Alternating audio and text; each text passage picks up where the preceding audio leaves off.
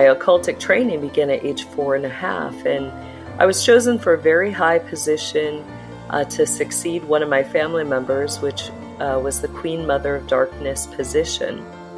This is a, a well organized system and it operates as such, and really, you know, who is the head of that system? It's Lucifer or Satan. And then underneath them, they're going to oversee the five departments of the system that manage the system's assets. So those five departments are the Masons, the Mormons, the Jesuit Catholic, uh, the Kabbalah, and the Satanists. You know, what are the assets that they're overseeing for the system? It's children. They had me in a pentagram laying down, and all of a sudden, this spirit is coming through this, you know, massive pentagram through the floor. You know, at that age, like I, I was between four and a half, five, and as I stood up, like the only thing coming to my mind was the B-I-B-L-E song. I stood there and I started stomping my feet and singing the B-I-B-L-E. Yes, that's the book for me. And as I sang that song, you know, Ashtaroth had no power. This major principality had no power or authority. She couldn't do anything. Once you're chosen, then they do have procedures and protocols where you know, I went through a satanic baptism. Right after my satanic baptism, you know, she had to clean me up and she she literally rebaptized me right in a bathtub when she was, you know, cleaning me up. So um, you know, as she baptized me, she said, Don't ever forget, you know, Jesus loves you and you belong to him. So, you know, as they were attempting to do some of the things that were required the baptisms, the blasphemies, uh, covenants with demonics, uh, principalities, and stuff like that. Um, but there was this constant, you know, where the Lord was undoing everything that they were trying to do.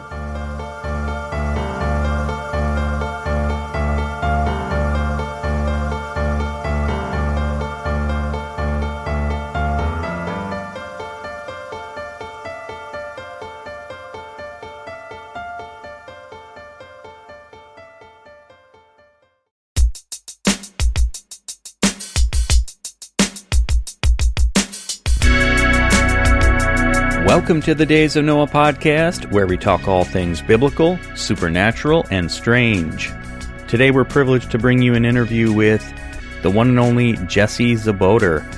And we're excited to have her on today as she gets into her story that she's told many times on many shows, but we dig deep after she lays the groundwork for how she was groomed to be a mother of darkness in a satanic cult an extremely high level position in the satanic systems. She discusses the satanic orders, which are the human systems and hierarchy in different places around the world, in different systems around the world. And then we talk about some of the local areas near where I live in Wisconsin uh, that are used in occult and satanic ways, underground, connecting churches and businesses and just creepy things that uh, are done in secret in ways that the enemy tries to defile the land. So, this is just the first half of our interview. So, we kind of laid the groundwork for her story and what she was brought up into. And what you will see is how God is supreme over all of these things even in her four and a half year old experience, seeing how God was supreme over these evil entities. And and that's how it works, guys. The the way it works is when we abdicate our human responsibility to the enemy, uh, then God seems to be weak because we're not allowing God to reign and rule in our hearts, and we give the enemy a foothold. But when we operate in the way that God meant us to, in righteousness and purity, the enemy has to flee and he has no power whatsoever. So, with that, enjoy the first half of this interview with Jessie.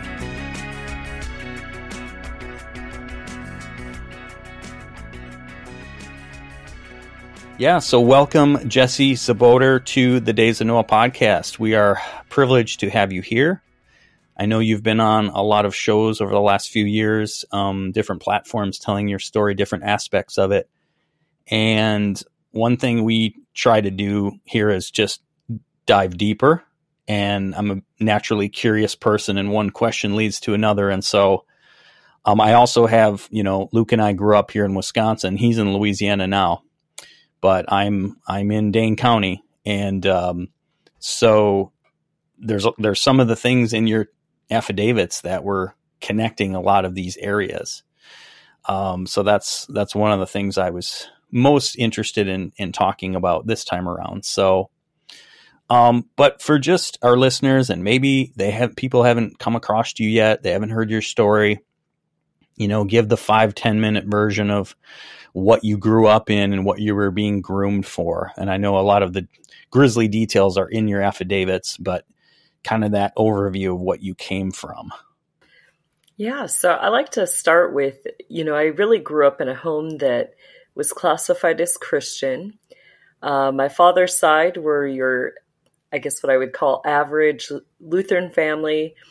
Uh, they went to church on the holidays as well as on you know, periodic weekends, but I kind of joke because the only thing that side ever did was religiously was fish. You know, strong fishermen, strong Scandinavian background. On my other side, they were devout Catholics and, you know, attended Mass regularly, prayed. Um, everything on the outside of that family, you know, had this appearance of godliness, but really, you know, who were they? Um, members of that family were high level Luciferian Brotherhood. So, you know, that's the family that I found myself in. Um, before my occultic training even began, God was working. And at age two, um, we had our house pipes freeze. So we had to move in with a member of my father's family. And that member was a real strong Christian. And he and his wife began to take us to church and I can remember my first time there. I was in the nursery and the only kid, and there was this amazing Mexican woman named Lily. And, you know, th- someday this woman will know the full extent of all God used her for. But um, what I loved about Lily was that she wasn't one to water down the gospel or, you know, make it feel like children can't understand the word of God you know, she was somebody, she just literally sat me on her lap, opened up the Bible, and began to read to me from the book of John. And, you know, at that moment, it was like my heart leaped. I knew it was true. There was just that desire to hear and know God and His Word. And, um, you know, that was the, the basics of my, the basic start of my faith.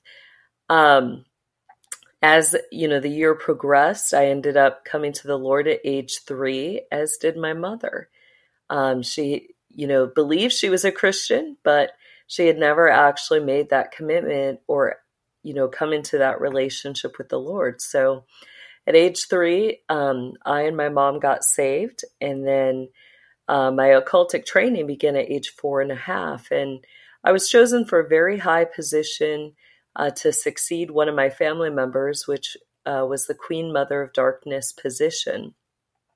Now, I'll go over a quick uh, overview for everybody um, of the structure of the system.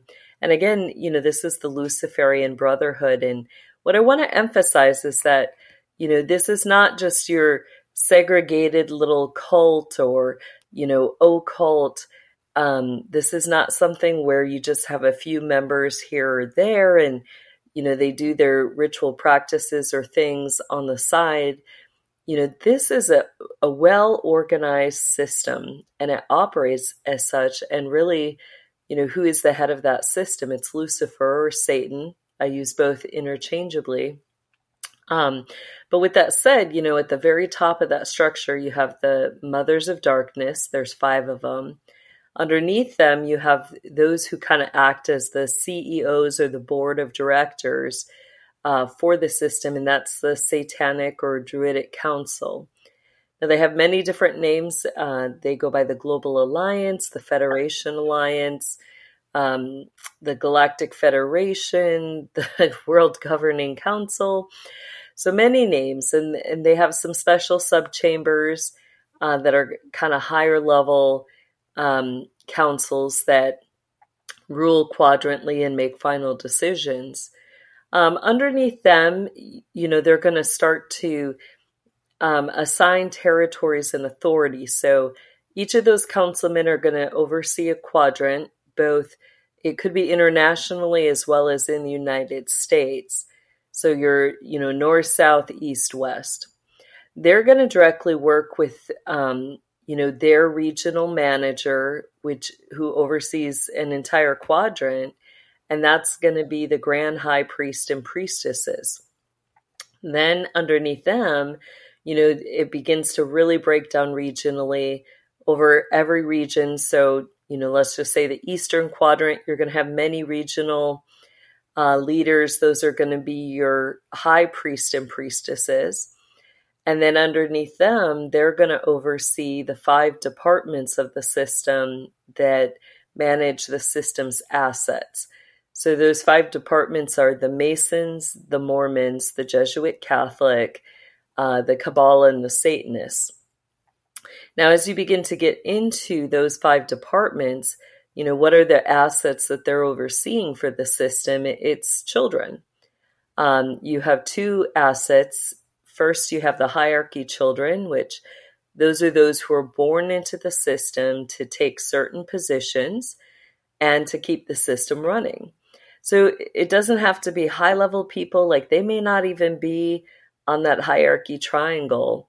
Um, it could be someone as simple as, you know, the lady who is the Catholic Church secretary. So it could be any position that they deem, you know, is necessary to keep the system going.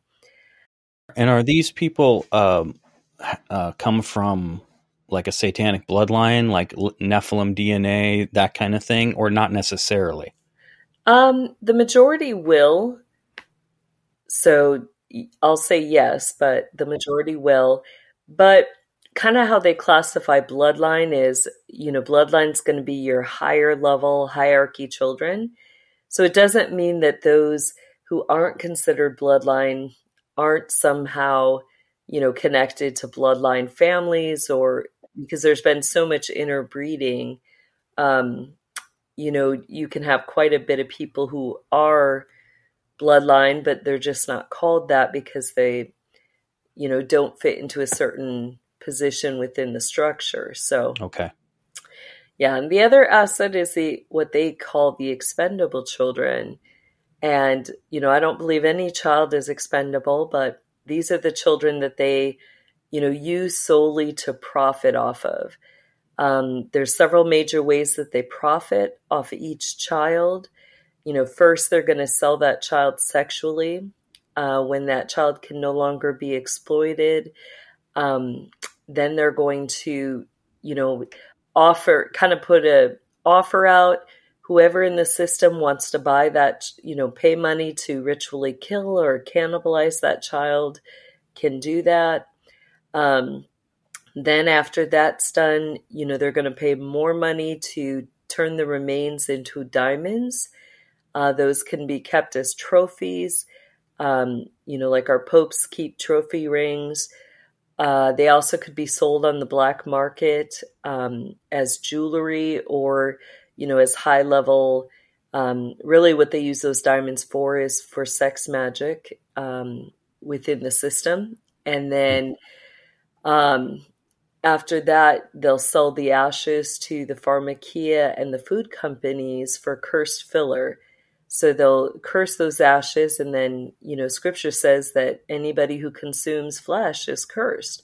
Mm. So they get it in our food, they get it in our pharmakia so that it begins to harm our body. So that's the basics of the structure. And then, um, you know, from there, really, you know, my training was not just in the Luciferian system because this brotherhood works within our U.S. government as well as our U.S. military, and they have a military of their own, which is the Sovereign Military Order. So, you know, my training began to um, be connected to the U.S. military. Um, I was involved in three major programs, um, but it's not limited to those. Um, my main abuser and teacher in the system was a Nazi by the name of Michael Karkoc. Uh, he was the Ukrainian Legion of Defense leader for Adolf Hitler. And, uh, you know, he came over to the United States after World War II, and his job was to, you know, train individuals within our U.S. military how to, you know, run the programs and how to oversee training for hierarchy children and pretty much for the entire system. Um, his specialty was operating spiritual gates. So, you know, the two people that he um, trained primarily were Colonel Michael Aquino, who was head of our Department of Defense, and then uh, John O'Brennan, who was head of our CIA. Uh, Aquino was put in charge of all the Western programs, while John Brennan was put in charge of all the Eastern programs. Um, so, in that, their focuses were a little different. Uh, Brennan focused more on, you know, experiments, projects on creating hybrid children, people who would have, you know, the genetics, the skills um, to do what they what they wanted to do to fulfill their agenda. Whereas, you know, Aquino was more the operational side. You know, what do you do with these children? How do you train them? How do you get them to be, you know, those um, specialty, whether it was, you know, military individuals or um, world leaders, whatever their position was supposed to be, how do you train them to operate at that high level within the Luciferian Brotherhood for the ultimate agenda, which for them, you know, what is Lucifer's agenda? It's literally to get his people you know, people and his demonic generals into the courts of heaven so that um, he can usurp the throne of God. Right. So let me um, let, let me ask you real quick. Uh, just back up to the to the hierarchy and the structure there that you mentioned about the Luciferian uh, Brotherhood. So you, you got down to that level where you had the five kind of areas, and one of them is the Masons, right? How does that structure, as you're going down from Satan himself, Mothers of Darkness, and so on, do you know how that compares to? Um, so, like we've had Gary Wayne on the show a couple times, and he's talking about, you know, you got like a council of 300, and you've got 13, you know, and and and so on, and then like you get down to like the Illuminati, but then above them are the Rosicrucians. They're like a higher level. So do you know how that all fits in, or is that like an offshoot of just that that one of those five, the Masons? No, it, it does uh, fit in. So what you have is um, Council of 300 is what they consider the main seats of the council. So that's the main board of directors. And then when you get into the special chamber groups of the council, that's they all go by odd numbers. So you have the council of five, the council of seven, you know, 11, 9, um, 13, up to 21. So, you know, they'll be called in if there's a matter within the quadrant that they oversee that can't be um, settled, you know, then the special chambers will be called to deal with that matter.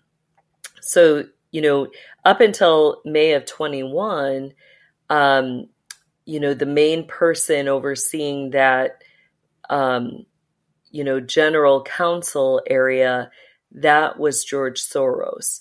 But in May of 21, he stepped down, and we had Barack Obama, who's part of the light side of the system, step into that position as the phoenix of the council. So he oversees. Wow uh, the you know the Council of 300 or the uh, Satanic Council.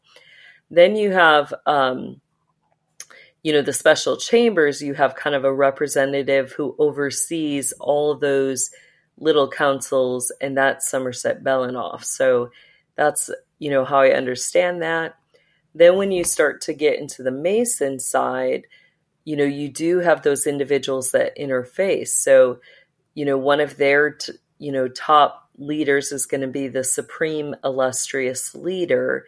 They're going to be the individual that is over uh, the worshipful masters who, you know, in the potentates, they're the ones who oversee um, the grand lodges. So, you know, who is that supreme illustrious leader? That's the high, that's a high priest in the area who's assigned to kind of oversee that.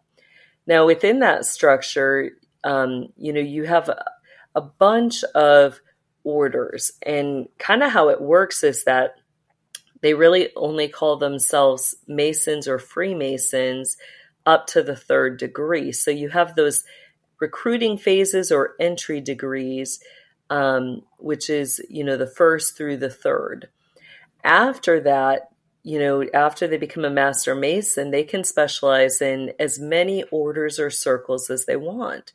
It just depends on, you know, kind of what their humanitarian efforts are, as well as you know, what magic specialty are they going into? Are are they considering themselves more right hand, which is, you know, light magic or white magic, or are they considering themselves left hand, which is dark magic? So based on, you know, whether they're more esoterical or not, that's going to, you know, make a difference on which orders they align themselves with. Um, so, you know, you've got all these inner crossing there, you know, between the departments, then, especially the Masons, the Jesuit Catholic, and the Mormons, where, you know, they begin to align with the different orders. Um, you know, so you could have, they could be Knights of Columbus, plus they could be, you know, Royal Ark, Rosicrucian, um, you know, Order of the Scarlet Cord, Order of the Monitor, Order of the Pelican, um, you know, Order Eastern Star for the ladies. Yeah, tall trees. And, those are the ladies get a little different because with that, you're dealing with priestess groups. Um, mm-hmm. Where you have the Eastern Star, you have the Daughters of the Nile, the Daughters of Sarah and Rebecca, uh, you have the priestesses of Delphi, the priestesses of Melissa. Um, so you get all these priestess orders that begin to come into that. And at the highest levels, there's pretty much, you know, the top three um, orders are going to be Order of the Golden Dawn and Order of the Phoenix. Golden Dawn is going to be a little bit more esoterical, and uh, that's considered more light side of the system. Was or, that C.S. Lewis was in that? I believe so. Yes, yeah, and okay. also known as the um, uh, Temple Orientis is its other name. Um, then you have the highest order, which is the Order of Melchizedek, which is you know the false priesthood, not the Order of Melchizedek that Scripture speaks of that's under Jesus Christ you know, at the end of the day, these Luciferian Brotherhood believe that they're gods, that, you know, they can step into that place of God. So, Order of Melchizedek is the highest level. Um, if you want to learn more about that, they have a reflection book, meaning, you know, it's a safe book to read. You're not going to be summoning any spirits. You're not going to be, you know, getting any weird beliefs or ideologies it's meant for them to reflect and and learn how the brotherhood operates. So um, that book is called Initiates of the Flame by Manly P. Hall. And uh, in that, you know, that gives a good outline of, of what the Order of Melchizedek believes. Uh, you'll see in there that, you know, who are they defining as God? you know it, it seems like there's a lot of christian talk in there but when you yes. get when you get through it you realize you know who are they saying is god the almighty god the all clandestine you know god who blows the wind into the hearts of men really it's lucifer and demonic principalities so that that comes out in that book you know mm. and i've i've put out some things on timothy charles holmseth lately on the delphi assessment where I really, you know, break down some of those um, quotes from that book to show, you know, the worship of Lucifer, the worship of the demonic spirits, and um, get into details in that. So, Yeah. So, a question about the uh, white and black sides. So, is that the same as white and black square Freemasonry, where you have some on the white side who are the benevolent, they're here to help humanity, supposedly, but they're still pushing the same agenda versus the you know the dark side which is about you know chaos and disorder and so on or is that totally separate yeah i mean you can learn more about it um, in a book called legenda by albert pike who also was a mason but what we see in that checkered floor you know, it does represent the light and the dark side. And what they call it is equilibrium. So they're always going to have that equilibrium. And, you know, what that means is that, you know, they believe that there's constantly two forces. One is going to be good, one's going to be evil, one will be light, the other dark, one's male, one's female. And those forces are constantly at war with each other yet they need each other. They can't exist apart from each other. So the system does a lot to build um, that equilibrium within itself.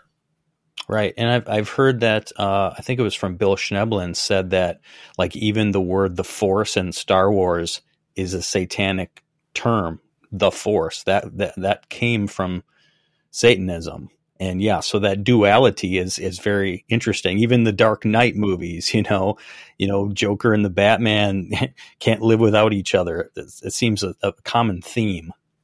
Yeah, a lot of those themes do come from those concepts within the system. And um, I did a great series on Aquarius Rising called uh, Firecrackers with Aquino, and I go through um, some of his books and different you know, reveal different truths about the projects and experiments. And uh, we talked about that term, the Force.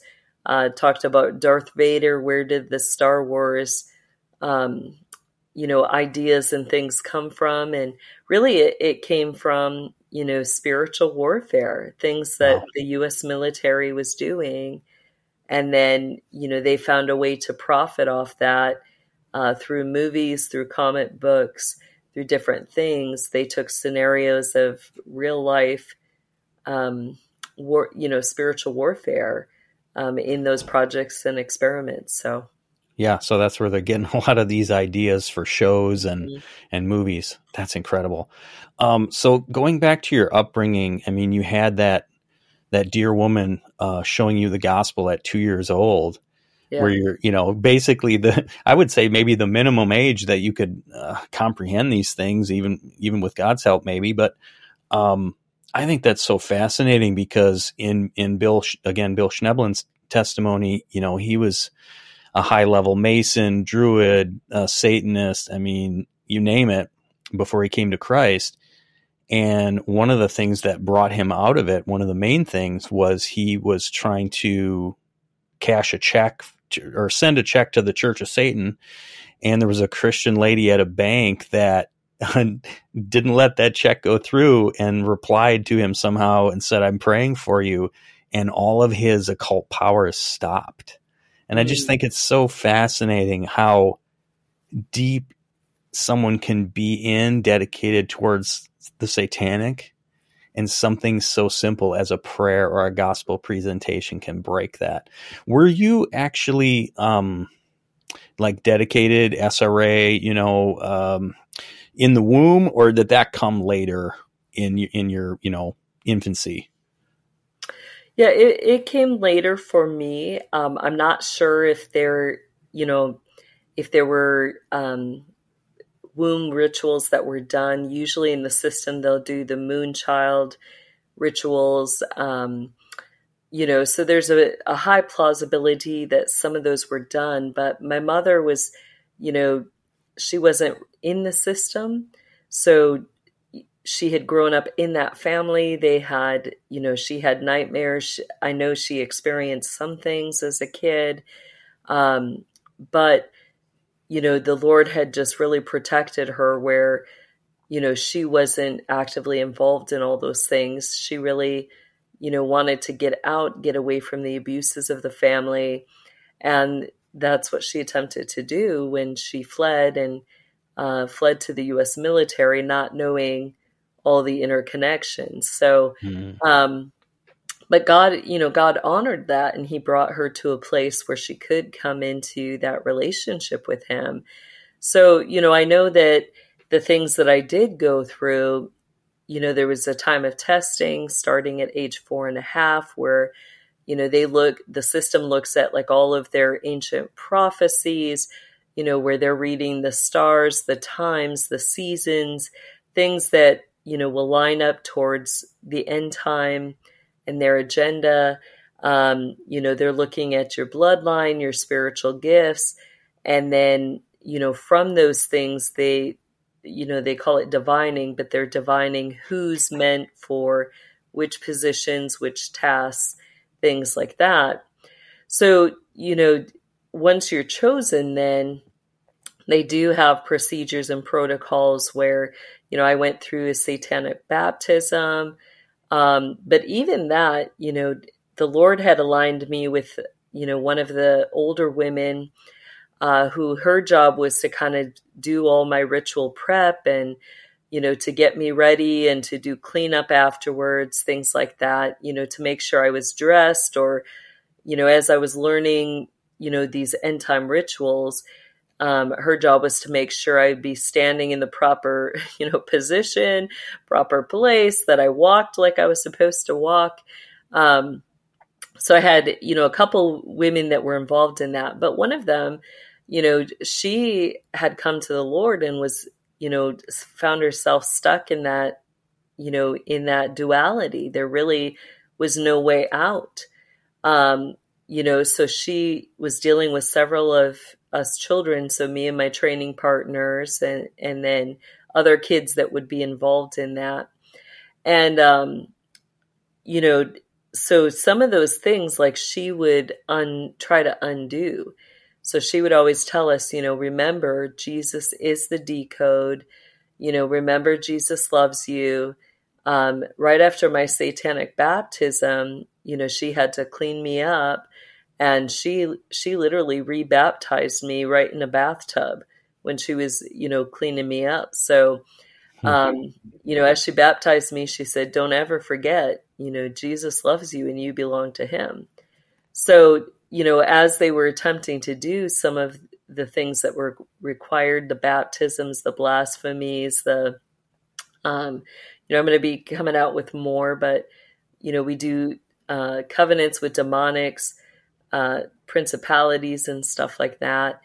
Um, but there was this constant, you know, where the Lord was undoing everything that they were trying to do as it was happening. Yeah. So, Wow. Yeah. And um and why don't you touch upon just as much as you want um yeah, kind of that what was it, age about 4ish to 10 where you were yeah, being groomed, your grandma's the one that is is is grooming you to take over her spot as a mother of darkness, right? Mm-hmm. And and then uh, how God brought you out of that with that uh, miraculous kind of uh, interjecting himself almost a, almost like a like a Saul on the Damascus Road kind of thing. Yeah, so my intensives were from age four and a half to ten, and um, the majority of the high level hierarchy children will be fully trained by age ten to step into their position if they're needed to. Um, you know, so that training it goes all day, all night at the same time, you know, you're you're really living a dual life. Um, you know, you've got your your one life that looks like, you know, it's your cover life. It looks normal. You look like you go to school. You're signed in. Yet, you know, the moment you're signed in, you're you're sent somewhere else for your training, and a lot of that training occurs in the spirit world um, there is a lot of interfacing between the physical and the spiritual. Because there's no time in the spiritual, um, you know, they have to keep time to stay, you know, within that physical time realm. So it is very simple to, you know, what would seem like sometimes it could seem like days or weeks in your yeah. training, um, you know, but it could just simply be a couple hours um, okay. physically. So, you know, we would always be home for dinner and then, you know, they would drug my family so that they would be sleeping and then my nighttime training would continue. Uh, it was the same with my training partner. And usually there was about a three hour difference in there. Um, you know, we're between one to, you know, six or, or I'm sorry, three to six is usually when we got to sleep. So, um, that was, you know, a regular schedule. Then we'd be up again at six, getting ready for school and, you know, pretending to be just living a normal life and getting back into training every day. Um, so, you know, there was a lot of intensive things in that time period. And what happened at age 10 was that uh, we had a family funeral. And uh, as I was at the funeral, I had turned away from the grave and was walking back to the car. And all of a sudden, the Lord just spoke to me and He said, I've released you from them. And it was almost like this wedge came down in the spiritual. And I knew, you know, they had lost all power, all authority over me. And so, you know, even from that moment on, like they just couldn't come, you know, or take me or make me participate in rituals or, or different things. Um, there were several times that they still, you know, attempted, but they had to like really drug me. And then, you know, like I still wouldn't participate. Mm-hmm. And, um, you know, but I have some of those memories where, you know, they did try to drug me and, you know, try to get me to do stuff and they just couldn't. Um, so that was how the Lord delivered me really with a mighty hand in that. And and even prior to that, because you had professed faith at you know a toddler age um, you had already kind of a measure of protection and an unwillingness to to go along with a lot of things, even though you observed so much atrocity, right? So they were working on yeah, all those I, years. Yeah, I had to participate in quite a lot, not meaning that I actually, you know, engaged in it, but I had to witness, I had to observe, um, you know, there was a lot of death because of my unwillingness to participate. Within that, you know, really the trauma was mixed with great miracles. Um, you know, there were things that they would do, like trying to connect me to demonic principalities. Um, you know, the first one that they tried to connect me with was Ashtaroth, uh, who's called the Queen of Heaven. And, um, you know, they had me in a pentagram laying down and, you know, all of a sudden the spirit is coming through this, you know, massive pentagram through the floor. And, you know, I can remember I just like, I stood up and the only thought through my mind was, oh, heck no, you know, and I had, you know, at that age, like I was, you know, just, I think barely, I, I was between four and a half, five. Um, you know, I didn't have this, you know, mass experience of spiritual warfare. I didn't have all these scripture verses memorized. Like, you know, I, I had things that, you know, Lily had read to me in scripture. I had little, you know, Bible songs, children's mm-hmm. songs that she had taught me in Sunday school. And as I stood up, like the only thing coming to my mind was the B I B L E song. And I, you know, I stood there and I started stomping my feet and singing the B I B L E. Yes, that's the book for me. And as I sang that song, you know, Ashtaroth had no power. This major principality had yeah. no power or authority. She couldn't do anything. You know, she had to go back down, you know, into that uh, sacred space. And, um, you know why I share that is because you know if as a young child if I was able to you know overcome a major principality with the BIBLE song yes then why as adults are we so held back why are we afraid to address the principalities and to say you know what no I'm not giving you a place you have no authority you have no power in my life and in fact I'm removing your authority. And as the Lord says, the Lord rebukes you. Get out of here. Get out of my family. Get out of my home life.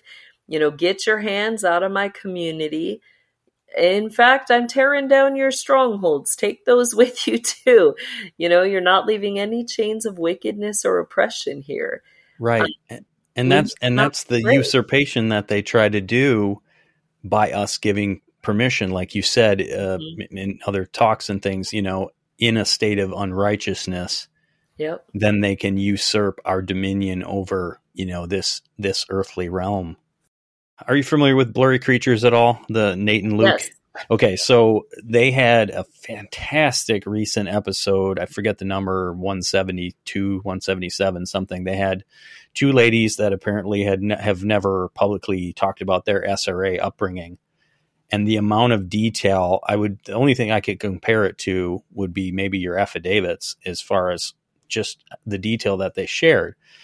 But they had a similar experience where there was this this guy i don't know i don't believe he was a spirit but he would transform and he would fly around the room and just do he was like a head dude that was they were dealing with or observing.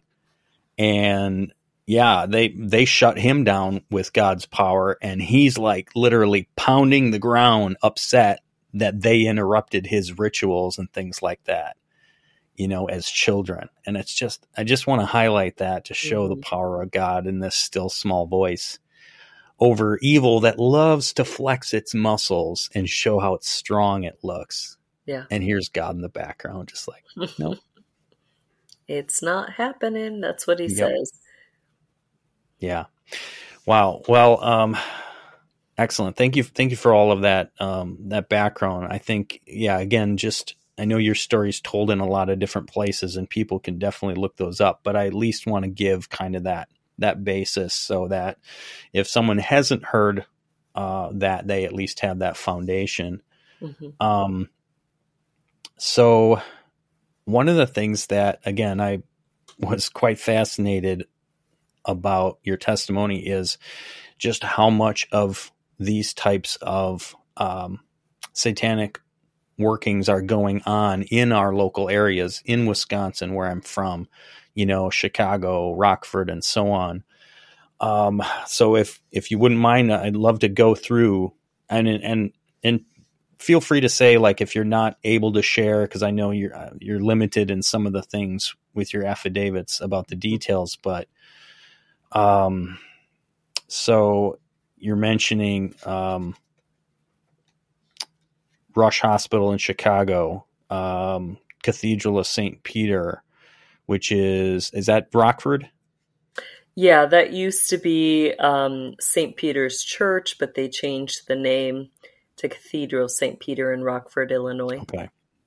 Yeah. And so, and this is what I'm finding this theme like one of the earlier um, dives that, that my brother and I took uh, and did an episode on was reviewing uh, Fiona Barnett's testimony mm-hmm. um, in Australia and and just how interconnected you know the government, the police, the judges, and the churches were all working together, and how on the at, on the very same altar, not even necessarily in a catacomb or underneath, you know, in the basement, but sometimes in the very same auditorium on the same altar that a good devout Anglican or Catholic or Lutheran would show up to, they're doing these these horrendous rituals.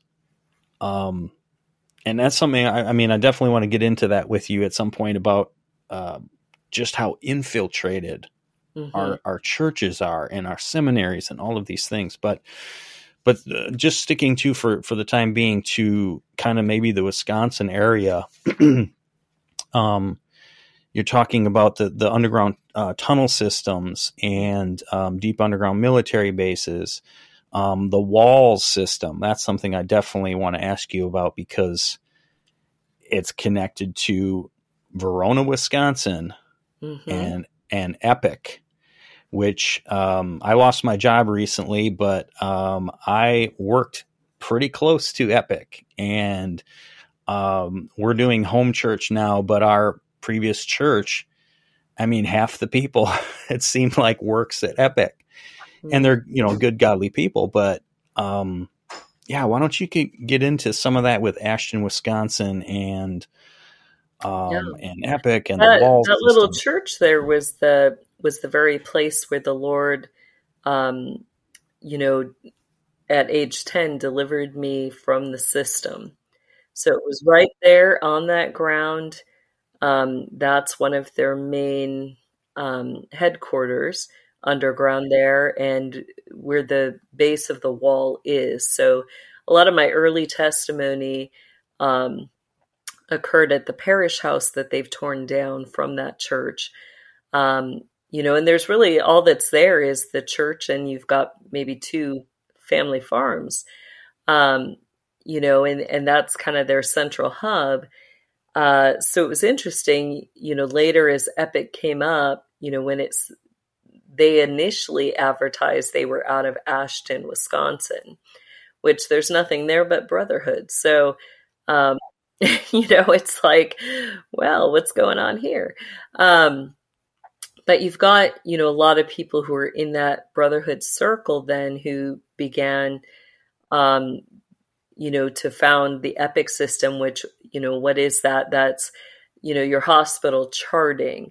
So it's this massive charting system that has now gone throughout, um, you know, the majority of the hospital systems within the United States. I think there are some international connections with that as well. But on there, they you know they're able to track everything uh, from the t- you know from the time you're born all the way through your health. You know any mental health, any chaplain stuff you have. Um, so you know I've I've put out that I you know it's my firm belief that really that's a way that the system is monitoring people um, there's a lot more that they do with it that I believe is connected with adrenochrome harvesting, organ harvesting, and uh, you know blood collection um, for their ritual walls and things that they have underground in those areas. So, um, you know, that was one of the initial walls. Uh, you also have a major wall that's connected under uh, that Rockford, Illinois area under the Cathedral of St. Peter as well. So those were two of the main ritual walls. And can you explain what a ritual wall is? I know you talked about it in your affidavit about, you know, the handprints and that in Epic. They have one of these. Yeah. Can you unpack that yeah. and some of the examples? So the ritual walls are walls that are underground that are set apart, um, where they will, you know, when a child reaches age five who's born into the system, they're going to have them put their handprint in blood um, up on the wall.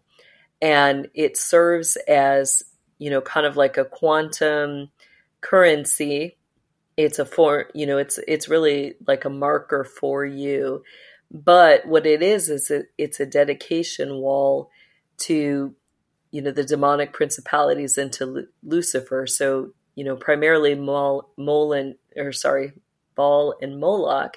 Yes. Um, so it serves as you know it's part of the blood sacrifice treaty that they have in the system. So okay. um, up until the time you put your handprint on the wall, they'll go through a series where they're making children practice. So you know that's where they'll use paint. Um, you know they used to have us um, you know big pieces of paper on the floor and we would have to, you know, practice putting our handprints on there. Those later, because they still contain your a quantum identifier, which is your fingerprints, um, they would buy, sell, and trade those um, paintings and other things. Um, you know, our sales were at one of the Frank Lloyd Wright houses, and you know they had all these donor sponsors come in who would buy and sell all these little things that the kids had made, you know, they make it seem like, oh, you know, we're raising money for the schools or yeah. whatever. But you've basically got these high level elites that will come in, and what they're really doing is they're buying um, soul rights. So it's rights, you know, it's an unknown treaty to be able to use your soul energies, uh, to be able to have a piece of your destiny that God's given you uh, which includes, you know, your footprints, every place the sole of your foot trods, the Lord's given you that land. So, you know, then wherever you go, it gives them, energy rights to um, connect to that land. Everywhere your fingerprints are, um, you know, deals with the work of God's hands for you, and um, you know, so they'll they'll buy into that. Um, yeah, that's that's interesting, right there too, because you touched on how they get their, I guess, legal right is through mm-hmm. Scripture, right? Every word of God being right. true. Yep. And they don't play fair, but they do play legal. So if there is a legal loophole that they can exploit and say it says right here in your word, that's what they do, right? Right. And, you know, most of that right that they use is unrighteousness. But the unfairness is that, you know, once you confess your sins, um, you know, you're back into that place of righteousness. Well, they don't go telling you, oh, you know, let me give you all that I've stolen from you back right. because you're righteous now. If you're not aware of it, they just continue to use it. Yeah, it's like it's like uh, you know, a lost and found or something at a, a police station, right? You got to go claim it. Like just because it's yours and no one has it, right? So yeah, so so these walls, uh, so there's one at Epic that you can view with with with paint, or is there one with blood underneath, they, or both? They have one of the, um, you know, the, we'll just call it a wall representation above ground. So that is, I think, in that lower uh, some of the lower level corridors where you can go and see all the children's handprints in cement there. Uh, but that's representative of the real ritual wall that extends underground there that goes, you know, all throughout that area to the Ashton area, um, extends into some of the Madison area. It, it you got over 200 years worth of handprints down there. Oh my gosh. So there's connections underground. I don't, I don't, I didn't look this up yet uh, between Ashton and Verona. I don't know how far that is, but there's connections underground to that and then to Madison and so on. Yeah. You've got vast tunnel networks that extend down there. Wow. Okay. But at Epic itself, they, they don't have one of the blood ones as far as you know, but Ashton I most likely does. Do. Oh, you I think believe, they do? Okay. I believe they do, and where you see the replicas, um, that's signifying that you do have a wall underground there. And so, the, uh, you mentioned in your affidavit about um, the owners coming from Ashton. So, what do you think their involvement and connection is? Yeah, I, I have brought out in my affidavit that I believe that they're Luciferian Brotherhood. Wow. Wow, that's incredible. Um, where to go from there? Um, you mentioned House on the Rock too. What what does that have? Yes, the Frank Lloyd Wright properties. Um, what you have in there is, you know, that land sits adjacent to, um, we'll say three, four other properties that are all considered ritual ground. Um, that land is actually considered ritual ground as well. Um, so I grew up, you know, in that area. Um, we'll just say, you know, pretty much that entire area. Um, the high level Masons in there are connected to that brotherhood uh, circle that I was a part of. And um, they use that ground. So, um, you know, there's some interesting things as you look into it. You'll find it connected to some of our politicians. Um, I can't exactly say their name, but uh, you know, one of them had another property in Texas where they would do hunting and other things. But um, you know, there's some interesting stories as you look into Frank Lloyd Wright and his connection uh, with that, you know, same last name as some of our politicians have. And um, you know, at one point, Frank Lloyd Wright ran uh, with with that woman um, who was, you know, connected to that. And uh, they ran with a one year old that wasn't theirs. And the system tracked and hunted them down. And when they brought them back, um, it cost that woman and her children their lives. And they made up some bogus story about a servant that killed them all. Um, but people in the system knew that wasn't true and you know we're told that wasn't true and we're told you know that it dealt with you know, the covering of Nazis and uh, Nazi heirs that were in our country. So, um, you know, I can testify too that Frank Lloyd Wright was one of the main architects that they chose uh, to build specific designs according to, you know, how they wanted, um, you know, I guess how would we put it? Um, when you go into any city, if you're a higher level brotherhood, you can look at, you know, the city sigil. You can look at the welcoming board to see who all the brotherhood in that area are. You can look at the building structures, and from those dist- structures, you can know, you know, where are you going to go for food? Where are you going to go for lodging? Where are you going to go if you want to engage in prostitution or sexual things uh, with children? Where would you go for cannibalism? Uh, where would you go for rituals? So uh, the structure designs are important because it, it they use it as a means to communicate with each other. So Frank Lloyd Wright was one of their approved um, architects who, uh, you know, back in I think it, it was earlier when um, they asked him to build up the Chicago area and the Wisconsin areas. So, you know, some of my family lines were part of those seven financial backers of the system who paid him to build up those areas. Hmm. And is there something to certain shapes that they'll use? Because I've heard about like the trapezoid as an unfinished uh, pyramid is an invitation for demonic spirits. I don't know if he used tra- trapezoids in any of his architecture. You do have, yeah, you have a lot of hidden symbols within that. Um, I do a great coaching um, course on Kingdom Living with Jessie.com. You can look for the land assignment one and two. But I really go through, I break down some of those things like how can you know what certain symbols mean? Yeah. Uh, we will look at building structures. Um, we've been doing a lot with, you know, which, uh, with lately, which uh, buildings have spiritual gates. How do you, you know, know what that building is used for? If it's just a gate that goes from point A to B to C to D, or if it's, you know, a spiritual gate that is also used as a temple. Uh, so, yeah, I break down a lot of those, but yes, he used a lot of those symbols, a lot of the hidden occultic meanings, uh, angles. Hmm.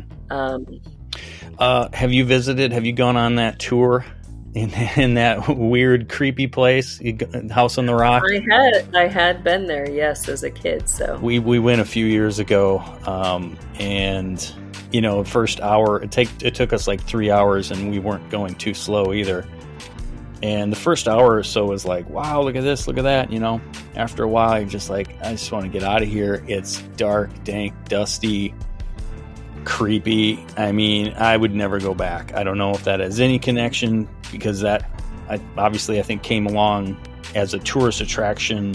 That part of it, maybe much later, although it's on the grounds.